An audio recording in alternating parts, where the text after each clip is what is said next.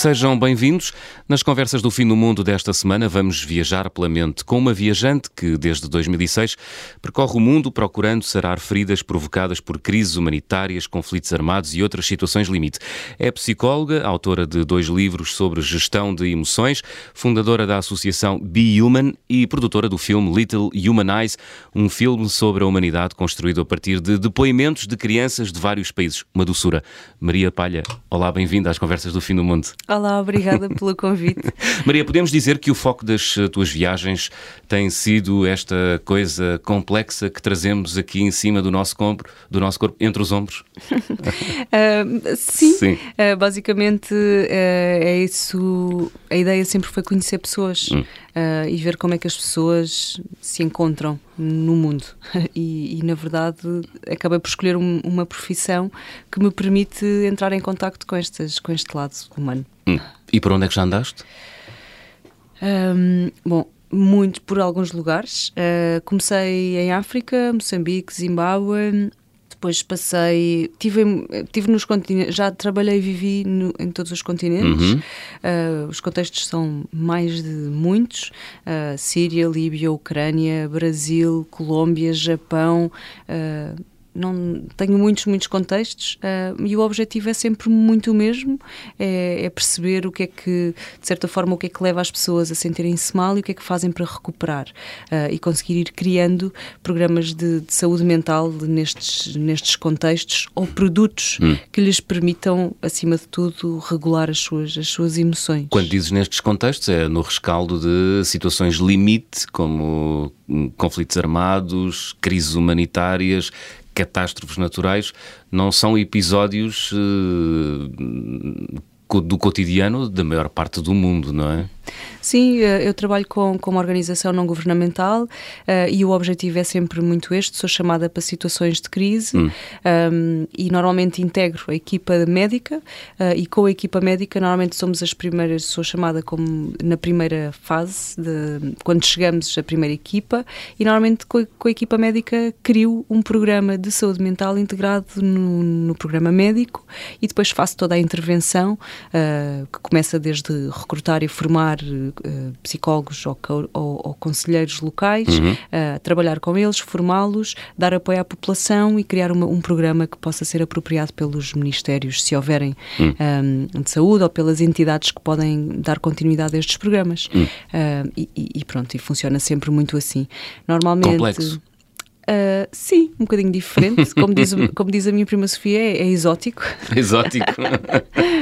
um, e sim, por isso tive, tive a oportunidade de conhecer lugares que nunca iria se não fosse com este tipo de contexto. Hum. Uh, houve um terremoto na, na fronteira com o Irão, uh, conheci uma das pérolas do Médio Oriente, que é o Lago de Van, que é maravilhoso, tem gatos com olhos de duas cores, que é assim o seu ícone, e tem um dos lagos mais bonitos, que, que no meio tem um, um vulcão. Uhum. Uh, quer dizer, eu nunca teria acedido a este lugar tão recôndito se não fosse por esta, por esta por esta catástrofe uh, e depois tive que trabalhar com as comunidades à volta do lago, tive que os conhecer, criar um programa que fosse onde tivesse que dar apoio uhum. uh, e, e, por dia conhecia, eu, tive, eu vivi lá há três meses para fazer a intervenção e conheci pessoas incríveis lá, uh... lá no Lago de Van, na fronteira entre a Turquia e o Irão. Irão. Hum. Um, e, e, pronto, e, e estas são algumas das, das, das pérolas que tenho nas, na minha memória pelo trabalho que me levou a conhecer lugares eh, incríveis. Maria, uma mulher ocidental cai de paraquedas num sítio destes do nosso mundo. Sempre foste bem recebida? Uh, já tive tudo. No hum. mundo, há, o mundo é, é muito mundo e há muitas pessoas uhum. e já tive tudo. Um, e na Turquia, sim, neste, neste contexto fui muito bem recebida. As pessoas estavam com muita vontade de conhecer, uh, curiosas e também precisarem de muita ajuda, não só mental, mas como, como física. E na altura nós tínhamos um programa de, de cuidados primários, de cuidados médicos, de cuidados de saúde primários. Uhum. Uh, e então isto era a receptividade era maravilhosa, as pessoas precisavam de ajuda, procuravam ajuda e depois a nível de, de saúde mental uh, houve uma parte de promoção muito grande e as pessoas acabavam por perceber quais eram os benefícios e recorriam ao próprio programa. Hum. Um, e, e, e, então eu acabava, eu trabalhei com uma equipa de seis uh, conselheiros que, que, formei, eles eram turcos uh, e, e, nós visitávamos diariamente as comunidades e, fomos muito bem recebidos. Um, na Ucrânia, e agora estamos muito com a Ucrânia e com a Rússia em cima da mesa, uhum.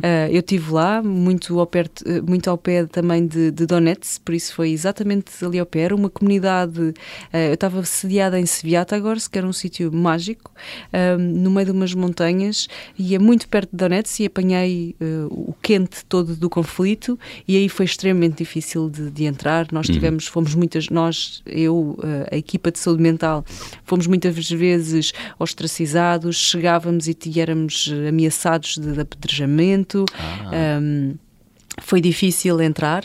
Uma vez conseguidos, conseguimos, uma vez que conseguimos. Hum. Como é que se ultrapassa essa barreira, Maria? Com muita comunicação, com muita negociação, com muito. Naquele caso não havia muito chá, mas às vezes é preciso muito chá, muitas horas de chá. Literalmente. Literalmente, para conseguir lidar com isso. Na Síria também tive uma situação onde fomos. Uh, onde eu, com a equipa de, de, conselheiros, normalmente a equipa médica fica sediada nos hospitais uhum. e depois a equipa de saúde mental tem que andar andar na comunidade a fazer a parte da promoção de saúde e a dar informação do que é que pode ser útil e como é que as pessoas podem chegar aos nossos serviços. Uhum. Então acabamos por estar muito mais expostos do que não temos a, a, os muros ou, ou, o espaço do hospital, não é? Um, e na Síria também acabei por ficar, fui gentilmente convidada a ficar com, com o grupo armado e a ter uma, uma conversa bastante longa com o seu líder, um, porque eles queriam exclusividade e queriam que nós dessemos apoio psicológico só ao seu grupo uh, e não queriam que, que dessemos a outros grupos armados e, hum. e, nós temos que ser neutros e independentes. O importante é perceber quem tem necessidades e, claro. prestar os serviços. Há uma ética subjacente a essa, a essa tua dúvida, atividade, não é? Sem dúvida, há todo um, um código hum. de ética para nos salvaguardar e que garante depois não só a sobrevivência do programa, como a segurança de todos. Um, e então foi, digamos que foram, foi uma tarde com muito chá, um, com muito, muito chá, com muita conversa, com muita negociação para hum. conseguirmos sair dali uh, em condições de continuar o nosso trabalho e também conseguir, uh, de certa forma, chegar a um bom termo e a um entendimento. Por isso, sim, nem sempre somos bem, uh, nem sempre fui bem recebida. Tive muitos, muitas surpresas, às vezes maravilhosas, outras não tão, não tão maravilhosas hum. ou mais assustadoras, um, mas pronto, tudo isso faz parte do, do percurso. A viagem é sempre uma um, é sempre um, um, é sempre uma uma incógnita, uma, uma, incógnita, uma incerteza e, e, temos que parte da viagem também tem a adrenalina, a parte boa é essa, é a surpresa, o que é que vamos encontrar, como é que vamos, como é que vai ser. É? Hum. Olha, e qual foi assim a ferida mais profunda que tu já encontraste? Um, dessas missões todas que já realizaste até hoje, Maria?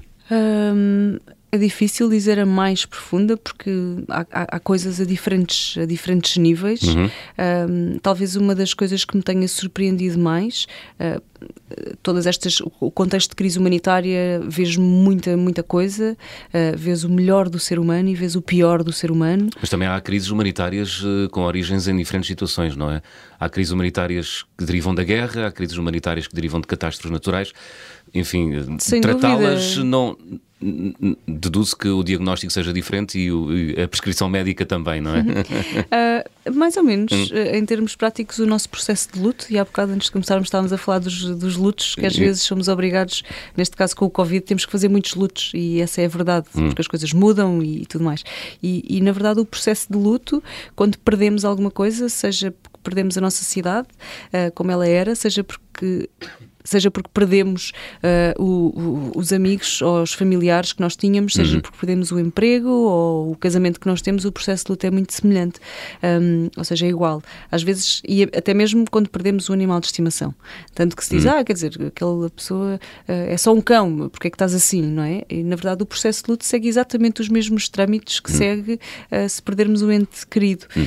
E, e, o tipo de, de, dinâmica psicológica é muito semelhante. Uhum. Mas entretanto desviámos da, da pergunta que eu tinha feito há pouco, que era a ferida mais profunda, ou pelo menos uh, aquela que tu sentias que era mais difícil de sarar, ao nível da saúde mental. Uh, olha, eu posso falar de uma situação que me impressionou imenso e que fui, fui, fui apanhada de surpresa, eu não hum. estava à espera. Uh, foi quando tive uh, um projeto que já vamos falar um bocadinho mais à frente, uh, levou-me à Amazónia, uhum. na, na, zona colombiana, e eu tinha que ir visitar uma série de comunidades indígenas para falar com elas e para, para, para, para tirar algumas informações para, para este projeto. E às tantas, eu quando cheguei, estava num sítio completamente longe, demorei três dias para lá chegar, foi uma viagem difícil e que me saiu bastante caro porque não esperei que estando na Amazónia que as coisas fossem tão caras e tão, uh, não para, para, para, um turista, mas mesmo para alguém que no fundo acaba por ser um viajante, uhum. não imaginei que fosse, que fosse assim e foi assustador ver com os meus olhos que de facto a, a desflorestação da Amazónia estava a acontecer, que havia imenso lixo, havia imensas, imensas mesmo as próprias comunidades indígenas com uma, já com um nível de, de, de desidentidade, um, com muito pouca identificação com, as suas, com a sua tradição, hum. muito aqui no limbo uh, com o mundo ocidental, e isto para mim foi, foi, foi muito impactante. Eu não esperava que estivéssemos assim, que estivesse, que estivesse assim. Uh, marcou-me, marcou-me. Essa ferida aberta, não é? Sim, Sim. não sei se é, do, se é do, do, lugar, se é do contexto ou se ficou mesmo em mim. Hum. Uh, foi de facto ver com os meus olhos e testemunhar onde é que nós estamos em termos de, de, de mundo, não hum. é? No fundo, esta questão da natureza foi muito abalada no último século. Uh, o século XX foi muito, foi muito mau para a natureza e, e, ver isto, assistir a isto com os teus próprios olhos, às vezes é, é, é difícil e, e, para mim foi uma surpresa. Uhum. Também causa problemas de saúde mental, uh, essa relação que temos cada vez mais tóxica com a natureza? Sem dúvida, uhum. sem dúvida. Há cada vez mais uh, patologias relacionadas com as alterações climáticas. Há imensos jovens uh, que têm ansiedades, uh, ansiedades por causa do clima, que deixam, deixam de se identificar e que têm falta de esperança num futuro e começam a deprimir. ou seja, há depressões por causa disto, uhum. há, há, falta de, de, interesse e de motivação e muito nas camadas mais, mais novas. Uh, e isto acaba por ser uma, uma, é uma questão. Uhum. Uh, como é que se lida com isto? E de facto, em consultório, tenho bastantes jovens com estas temáticas em cima da mesa. Ah, uh, e, e, é muito interessante, não propriamente feliz, uhum.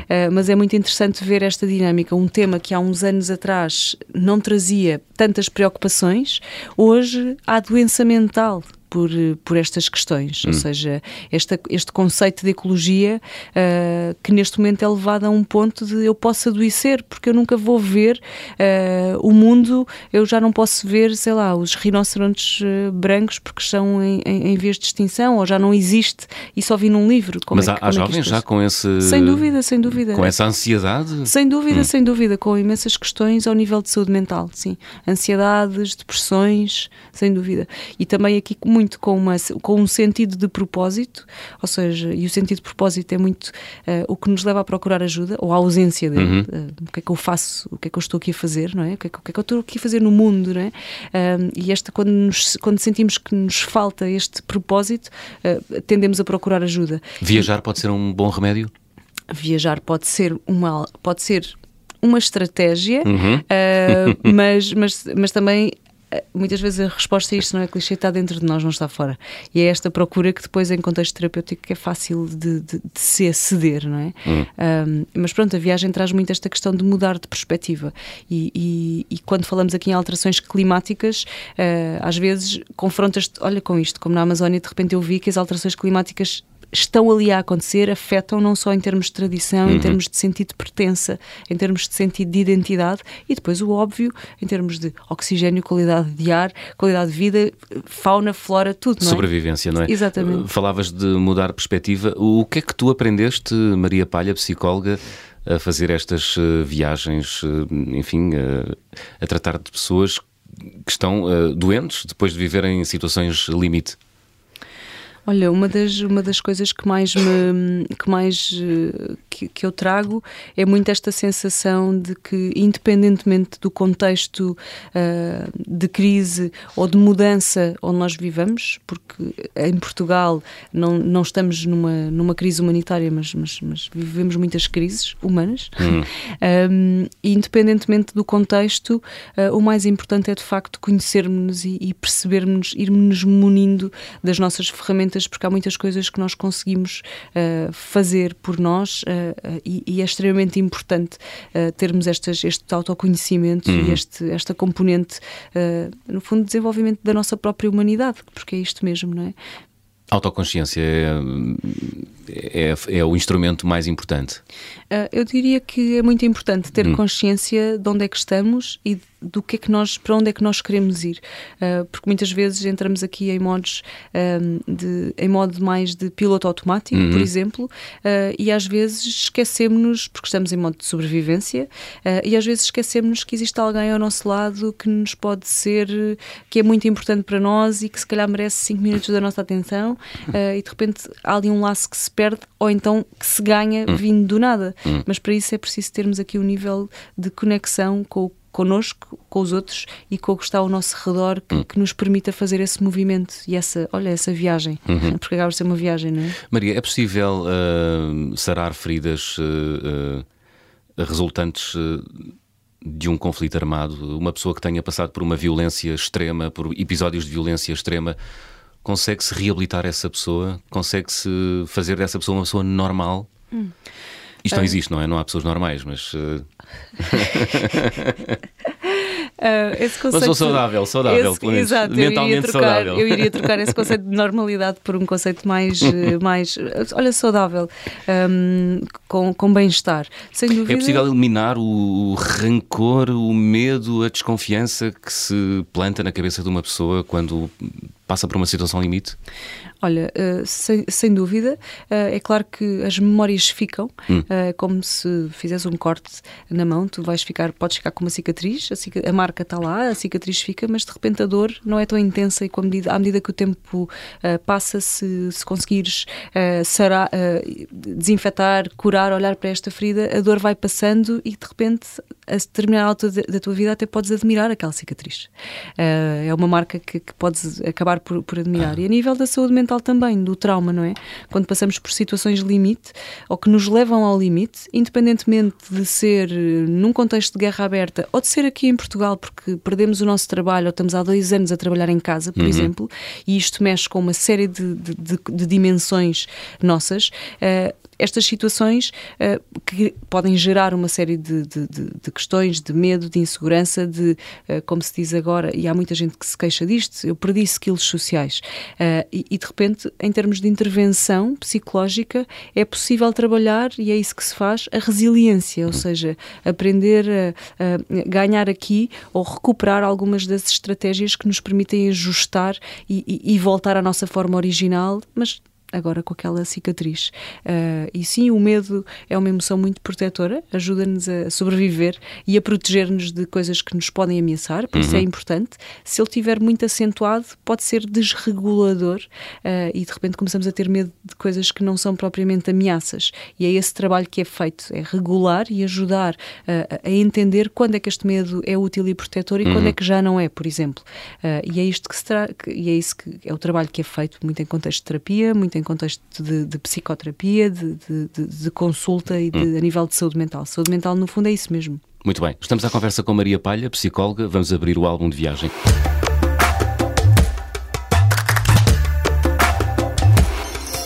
Maria, gostava que partilhasses connosco uh, se tens algum objeto que tenhas trazido das tuas viagens que guardas com carinho. Tens algum? Olha, o objeto que eu tenho que, que me traz mais carinho, eu não o trouxe propriamente. Uhum. Eu construí-o.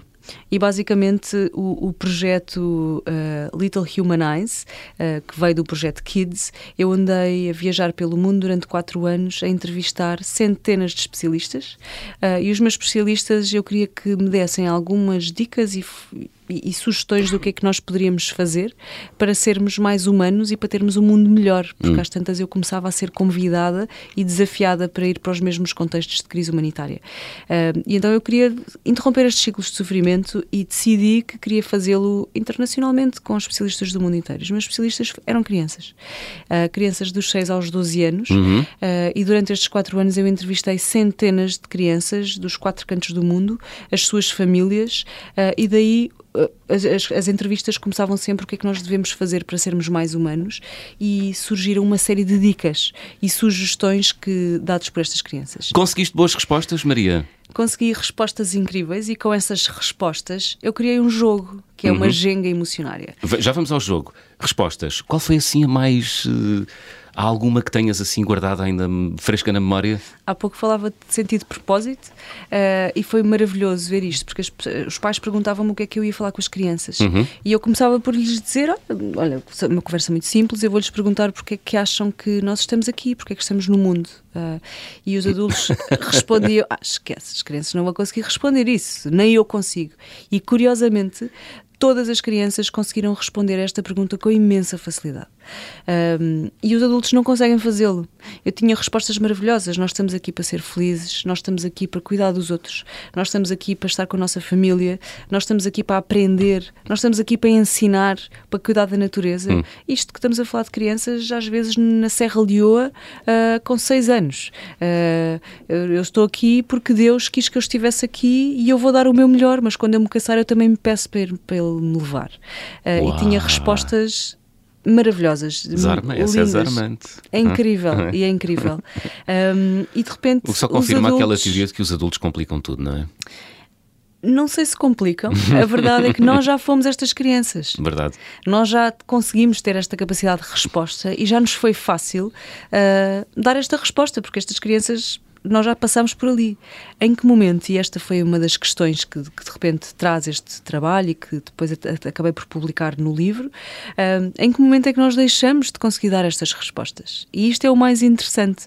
A partir de que momento é que começamos a distanciar-nos do sentido de propósito, a distanciar-nos destas questões da natureza? Uma das questões que surgia bastante um, uh, era e ne, vinda muito desta pergunta do sentido de propósito, porque é que estamos aqui, uh, era logo a seguir o que é que odeias que os adultos façam. Um, e, e o que é que respondeu a maioria? A muitas crianças na Serra Leoa, na Colômbia, no Japão, tinham duas, eh, houve duas grandes áreas. A primeira era a questão dos telemóveis, que estejam agarrados aos telemóveis e não tínhamos tempo para estar juntos, e isto é, é delicioso porque é exatamente o que os adultos dizem das crianças: larga os telemóveis. e de repente temos as crianças a apontar o dedo, a dizer eu odeio que eles façam isto. Vivemos um jogo de espelhos, não é? Exatamente. E depois a outra questão muito relacionada com a natureza. Eu odeio que os adultos destruam a natureza. E isto acaba por ser incrível porque, de certa forma, parece que há, eh, nos dois polos geracionais uhum. há uma preocupação, mas a determinado momento parece que se perde a forma de agir e de interação. E encontraste resposta para essa questão? Ah, sim, porque depois pedíamos, eu pedia sugestões, dicas, hum. e for, foi com estas dicas e sugestões que, que se cria este jogo, uh, que é a Jenga Emocionária, onde cada peça tem uma dica do que é que nós devemos fazer para desenvolver as diferentes dimensões da nossa humanidade, que para estas crianças são três. É o autoconhecimento, conhecer-me bem, é melhorar as relações com os outros e melhorar a relação com a, com a natureza, a parte ecológica.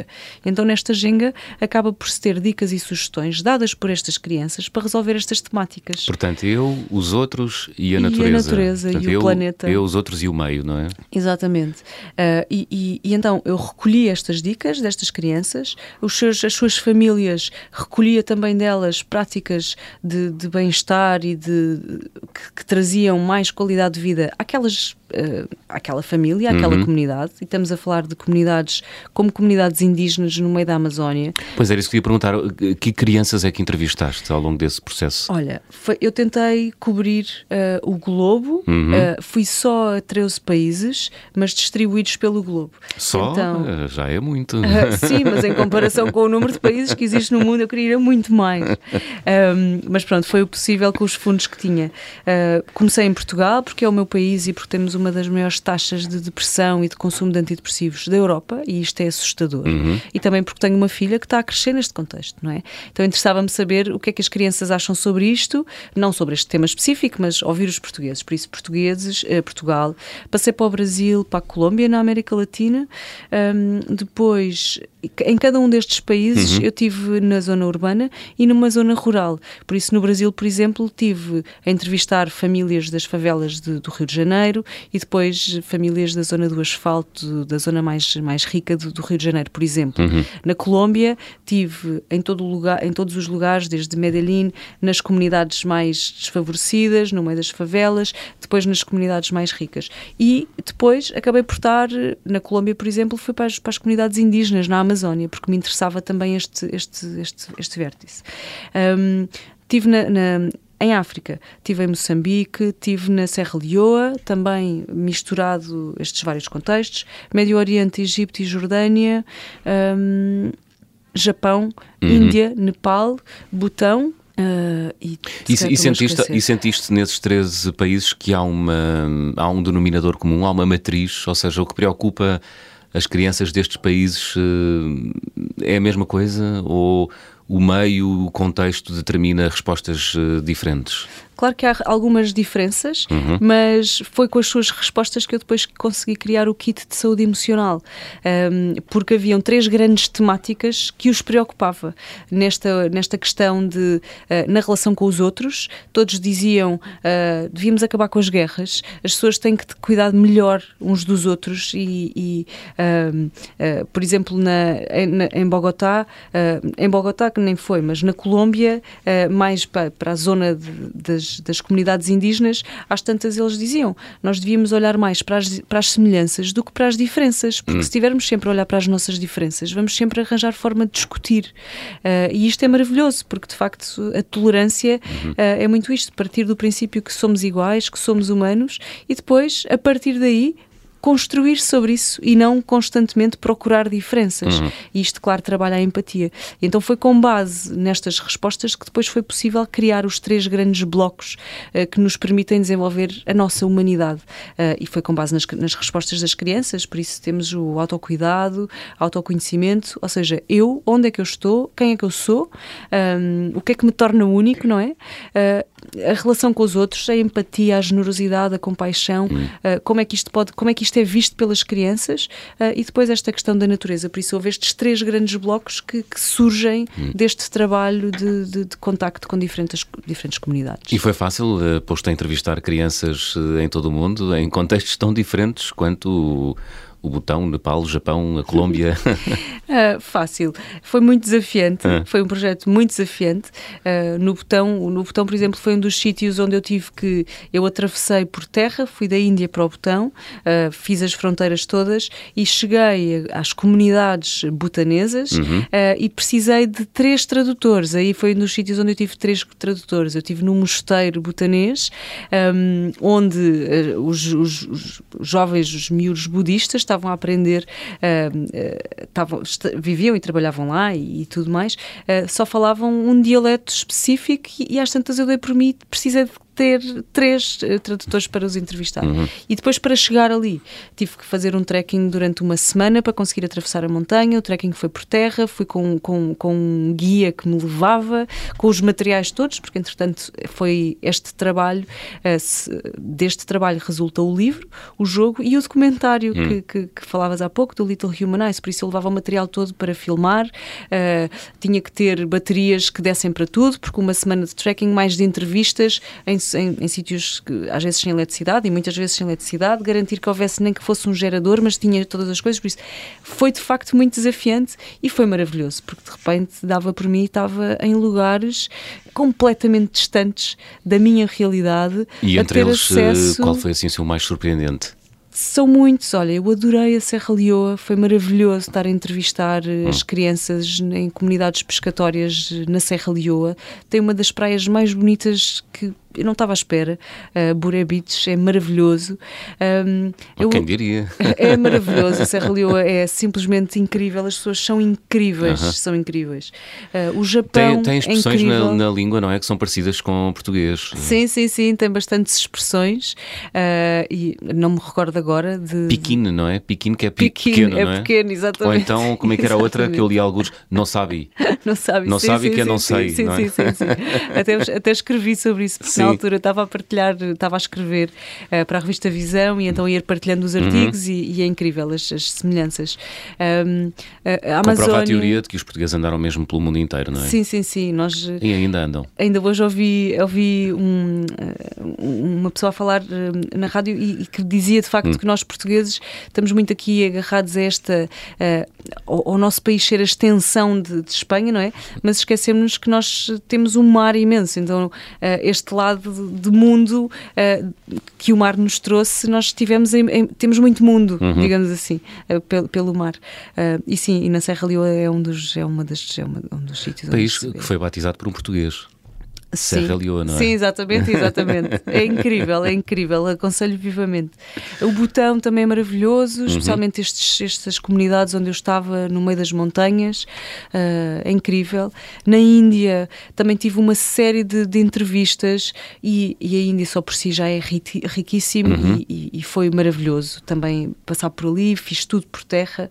Uh, depois atravessei o Nepal por terra também, uh, quer dizer, e tudo isto são sítios incríveis e chegar para de repente ter uh, as famílias que preparavam as suas melhores refeições para receber uma ocidental, porque esta ocidental ia tinha curiosidade em falar com as suas crianças e com os uhum, seus filhos. Uhum. Uh, e isto é um enorme privilégio, só que o maior privilegiado ali era eu, uhum. sem dúvida, estar a ser. Nunca te sentiste a mais. Uh Sim, claro, depois tive situações, olha, na, na Amazónia uh, tive uma situação, uh, eles estavam organizados para me, para me receber, haviam imensas famílias em, em fila de espera, digamos assim, elas uhum. iam entrando, eles iam entrando nos a uns, e, e, nós tínhamos, eu tinha combinado que ficaria dois dias, faria as entrevistas, mas que não tinha nada para lhes dar.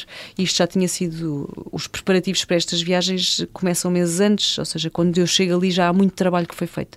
E de repente, quando acabámos e eu preparava para ir embora, eles disseram eles diziam que queriam, que queriam as minhas roupas, já que eu não tinha nada para lhes dar. Uh, e, e, na verdade eu tive, senti-me, foi ali mais uma situação com muita negociação e tive que deixar lá uma mala de roupa, disse só pedi por favor deixem-me levar a minha câmera uh, e o material fotográfico e as imagens que, que tirei, uh, mas pronto, e deixei lá umas coisas e foi assim, isto não estava a mais, mas se calhar até estava. Hum. Muito bem, estamos à conversa com a psicóloga Maria Palha. Maria, estamos a caminhar para o fim do nosso programa. Vamos fazer check-out? Vamos a isso. Vamos embora. Peço-te para completares as seguintes frases. Então, na minha mala vai sempre. O que é que não na, falha? Na minha mala vai sempre uma cafeteira. Eu levo sempre aquelas cafeteiras italianas e café. Uh, e vai sempre comigo. É, é imprescindível é, ter é este, o, é o teu café. combustível. É o meu combustível e é maravilhoso. Algum café especial? Não, normalmente só o café. Não vou, não vou fazer publicidade, mas um café português. Muito bem. A viagem com mais peripécias que realizei até hoje, qual foi?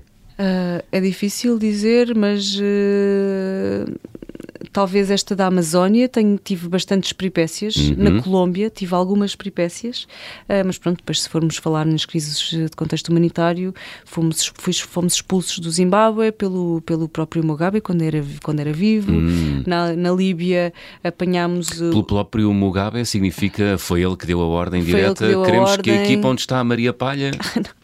era, seria um privilégio ter esse ter, essa, ter esse, esse, esse, pronto, esse palco, não era a equipa da Maria Palha, mas, mas sim, eles, eles estavam muito insatisfeitos porque hum. nós tínhamos eh, feito uma campanha de vacinação para sarampo uh, e na altura tinham recebido uma série de fundos e essa, já tinham, a, a população já devia estar vacinada hum. e, e, então a nossa campanha vinha comprometer aqui os fundos e eles, ele ficou muito zangado, então tive, fomos expulsos do país.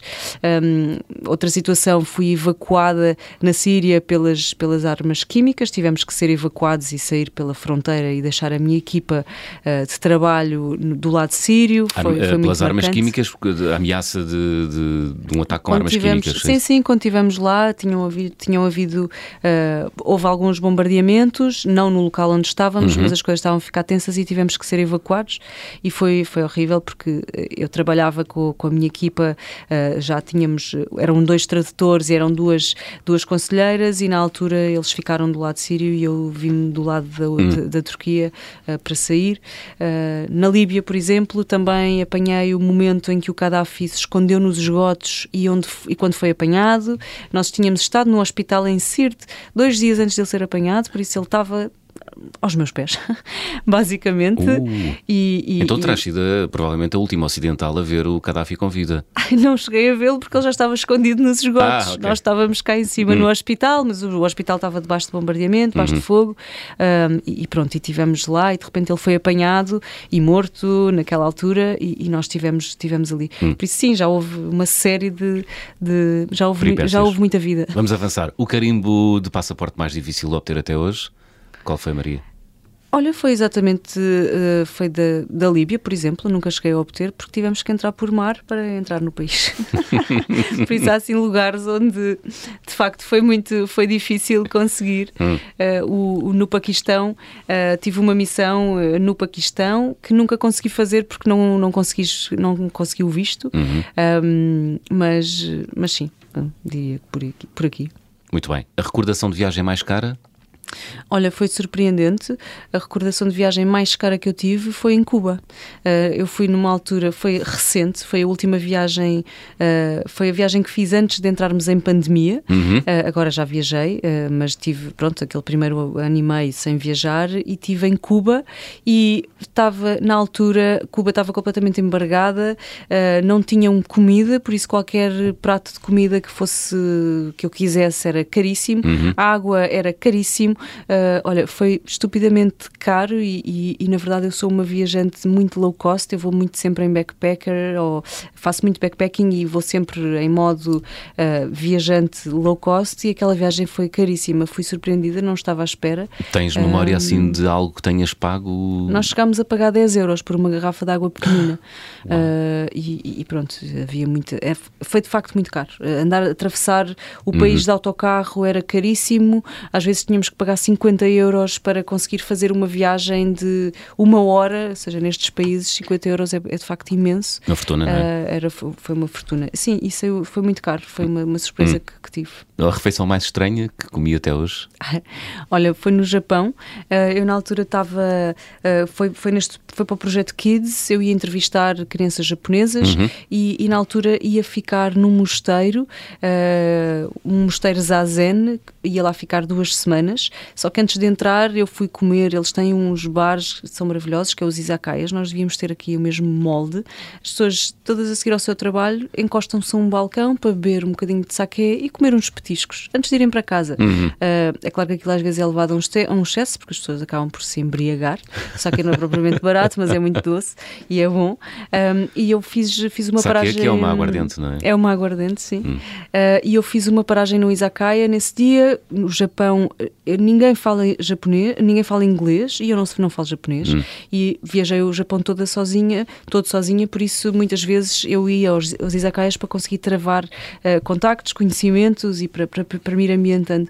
E nessa vez fiz uma paragem, eh, consegui comunicar, eles deram-me alguns petiscos, eu comi, acabei sentada com uma família, foi maravilhoso. E no final eu disse: Ai, eu adoro este petisco, o que é que é isto? E percebi que estava a comer cão. Nunca na vida tinha comido cão, mas olha, foi saborosíssimo. Ainda bem que só soube no fim, porque se calhar no princípio não teria comido. e foi assim, foi a coisa mais, mais estranhas que, que, que comi. Hum. Olha, e para fechar o check-out, gostava de viajar com. Olha, eu adorava ter viajado com Augusto Boal, já não está cá. Eh, Augusto Boal eh, faz teatro do oprimido, teatro de intervenção. Que tu Eh, estudaste. que eu estudei, Uhum. sim. E, e adorava ter viajado com ele porque o que ele fazia, ele entrava nas comunidades mais recônditas ou não, eh, conseguia sentar-se com as populações, eh, as populações partilhavam as suas opressões e a partir daí criavam uma peça que representasse o que estavam a viver e tentavam envolver e fazer transformação social a partir daí. E imagina viajar com um homem destes que andava pelo mundo a fazer isto. Eh, Era maravilhoso, era um misto entre transformação social, entre conhecer as culturas e ver o que é que nós chegar ao mais íntimo de todas as culturas. não é? Chegaste a experimentar isso, o teatro oprimido ou não? Sim, sim, eu fui para. Eu Estudaste, mas experimentaste ele, alguma e vez? depois, na altura, eu quando, quando cheguei, foi, foi, uma, foi uma pena. Augusto Boal já tinha morrido, tinha morrido um, seis meses antes, por isso foi um azar, não, não o conheci, mas estudei com o centro dele. Uh, e na altura apanhámos esta, a questão de, de, de, das questões, estava uma fase de eleição, uh, e então as opressões estavam muito relacionadas aqui com a, com a questão política, uh, com os partidos, etc. Mas havia um grupo que já vinha desde a altura de Augusto Boal, que era um grupo de saúde mental. Um, e eles, uma das questões que eles traziam era a questão da medicação. Eles diziam que estavam a ser sobremedicados e então tinham montado uma peça para lutar pela não medicação ou a regulação da medicação, ou seja, melhores cuidados psiquiátricos, uhum. basicamente.